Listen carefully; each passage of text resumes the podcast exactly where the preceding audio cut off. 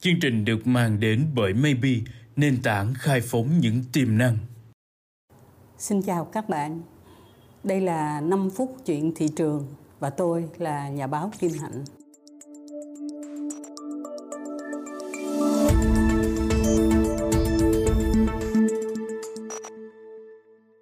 Hôm nay câu chuyện của chúng ta sẽ bắt đầu từ sáng sớm tức là sáng hôm nào mà mình không có một tách cà phê đúng không? Và thay cho một cái thói quen rủ rê nhau là đi nhậu không? Thì bây giờ người ta cà phê ha. Tôi có những người bạn họ ghiền cà phê. Thật sự là ghiền. Tôi theo dõi, tôi thấy rất là vui là ví dụ như ở cơ quan tôi có một bạn kế toán trưởng. Bạn đó là không có khi nào chịu nhìn nhận là mình là người ghiền cà phê hết á phụ nữ mà nghe cái gì ghiền cũng thấy nó hơi hơi sao đó. Bữa nào mà bạn đó không có kịp uống cà phê đó cái mình thấy bạn đó ngáp lên ngáp xuống trợn lên trợn xuống là mình biết rồi. Kêu một cái ly cà phê đem tới là sáng rực lên là linh hoạt lên liền. Đó là những người ghiền cà phê các bạn. Và câu hỏi là một ngày mình uống bao nhiêu ly cà phê là vừa? Chúng tôi đọc các cái nghiên cứu á, thì chúng tôi thấy là 400 mg caffeine cho một ngày là vừa. Nhưng nếu bạn là phụ nữ, làm ơn, giảm giảm chút xíu, còn lại 300 mg caffeine thôi. Mỗi một cái tách cà phê trung bình cỡ 7 ounce thì nó có độ chừng 100 mg caffeine và như vậy chúng ta cố gắng uống sáng một tách buổi trưa và buổi chiều, buổi tối thì thôi. Giả như là phụ nữ có thai hay là các cháu thì thôi mình quên đi. Mình quên cà phê đi. Khỏi cần nhớ bao nhiêu miligram cà phê in luôn. Như các bạn biết đó, cà phêin nó là chất kích thích. Mà một khi nó là chất kích thích thì chắc chắn là nó có một cái chỗ để nó nhắm tới, nó phóng tới là cái hệ thống thần kinh trung ương. Ở đó, nó sẽ tạo cho người ta sự hưng phấn, sự tỉnh táo. Các bạn nhớ hồi nhỏ mà mình học thi đó, là mình hay có một cái thủ tục là uống cà phê để thức mặc dù có khi mình uống hai ly rồi mà mình cũng đi vô giấc mộng một cách rất là êm ái.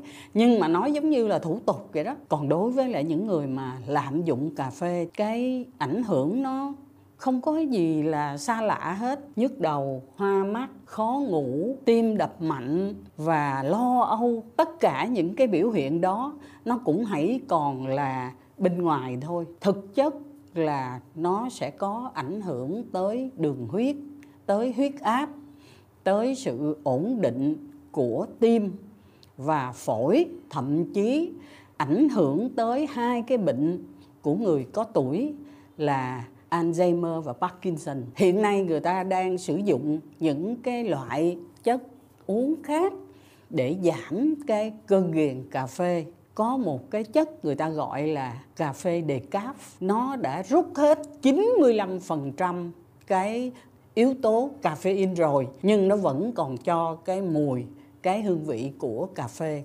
Các bạn sẽ nói, thôi bây giờ tôi không uống cà phê nữa, tôi chuyển qua tôi uống trà. Thưa các bạn, trong trà, trong soda, trong sô cô la, trong những viên kẹo tăng lực cũng có caffeine thông tin mới mà chúng tôi nói với các bạn là ở từ một cơ quan nghiên cứu của một trường đại học của úc. Người ta cho rằng là cà phê đó có thể làm chậm cái sự khởi phát bệnh Alzheimer. Hỏi là anh có cái bằng chứng khoa học nào không? Thì người ta cho biết là hiện nay người ta chỉ có thể điều tra những người mà uống nhiều cà phê rồi so sánh với những người không có uống cà phê mà cùng ở trong một cái trạng thái là sắp sửa vướng vào cái bệnh Alzheimer thì người ta cho là người mà uống cà phê nhiều đó là hình như nó có làm trì hoãn cái quá trình khởi phát cái bệnh Alzheimer. Còn cuối cùng, xin nói với các bạn, một gói cà phê mà instant coffee đó, tức là cà phê mà uh, hòa tan đó mỗi một gói như vậy nó có khoảng chừng 65 mg caffeine như vậy các bạn cứ nhơn lên thì mình có thể một ngày mình uống tới 5 gói cà phê hòa tan và nhớ là mình đừng vượt quá cái con số 400 mg caffeine mỗi ngày. Câu chuyện của chúng ta tới đây xin tạm dừng và xin hẹn các bạn trong 5 phút tiếp theo.